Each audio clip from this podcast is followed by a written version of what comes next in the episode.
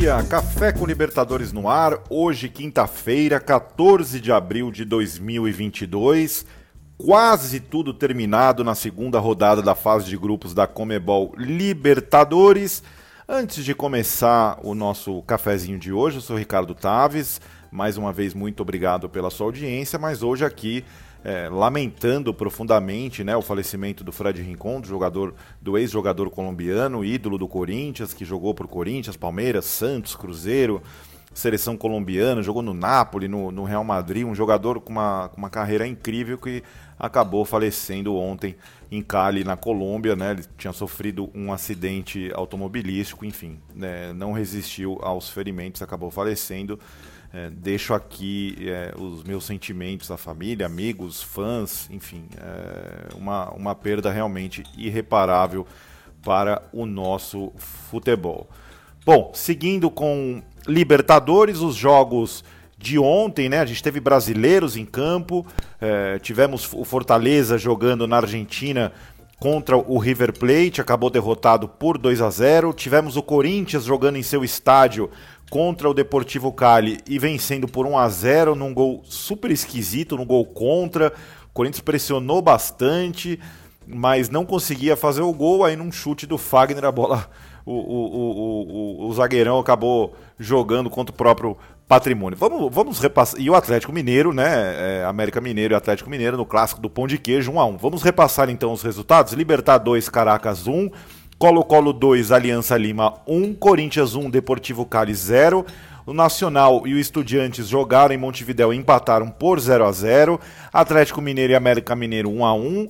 River Plate 2, Fortaleza 0 e Independente Del Valle 2, Deportes Tolima também 2. Hoje temos três jogos completando a rodada. O Atlético Paranaense recebe em seu estádio The Strongest, a bola rola às 19 horas. O Vélez Sarsfield recebe o Red Bull Bragantino às 21 horas e às 23 horas, fechando a segunda rodada, o Emelec recebe o Deportivo Tátira jogando em Guayaquil, 11 da noite. Esses três jogos têm transmissão da ESPN e do Facebook Watch. Falando dos jogos de ontem, primeiro Atlético Mineiro e América Mineiro, 1 a 1. Estreia do Wagner Mancini no América, o Felipe Azevedo marcou o gol do Coelho, enquanto o Ademir fazendo valer a lei do ex, saiu do banco de reservas para empatar o jogo. 1 um a 1 um, o Atlético foi a quatro pontos, mesma pontuação do Independente Del Valle, Tolima e América Mineiro tem um ponto cada um. Tá firme na briga ainda o Coelho, dá para chegar, dá para chegar na classificação e a gente escuta o craque do jogo, que foi eleito o melhor do jogo, o Felipe Azevedo, autor do gol, ele fala aqui no Café com Libertadores. Ah, com certeza, o resultado contra o Atlético aqui é sempre importante. Somar ponto aqui vai ser algo que muitas equipes não vão conseguir. Então a gente tem que valorizar essa atuação, valorizar o que foi feito, o que o Mancini propôs. A equipe fez muito bem. E por pouco a gente não conseguiu aí sair com os três pontos, mas a gente sai feliz com esse um ponto para a gente poder melhorar dentro do campeonato. Tá aí a palavra do Felipe Azevedo, o América Mineiro, que na próxima rodada vai enfrentar o Tolima jogando em casa, jogando no, no Horto, né, no Independência, enquanto o Atlético Mineiro vai até o Equador enfrentar o Independiente del Valle. Falando agora de Corinthians, o Corinthians ontem venceu o Deportivo Cali por 1 a 0 embolou o grupo, todo mundo tem três pontos. É, no critérios de desempate, o Corinthians está na última posição, mas simplesmente por saldo de gols, né? É, dá para o Corinthians buscar isso daí mais adiante. Deportivo Cali, Always Red, Boca Juniors e Corinthians, todo mundo com três pontos.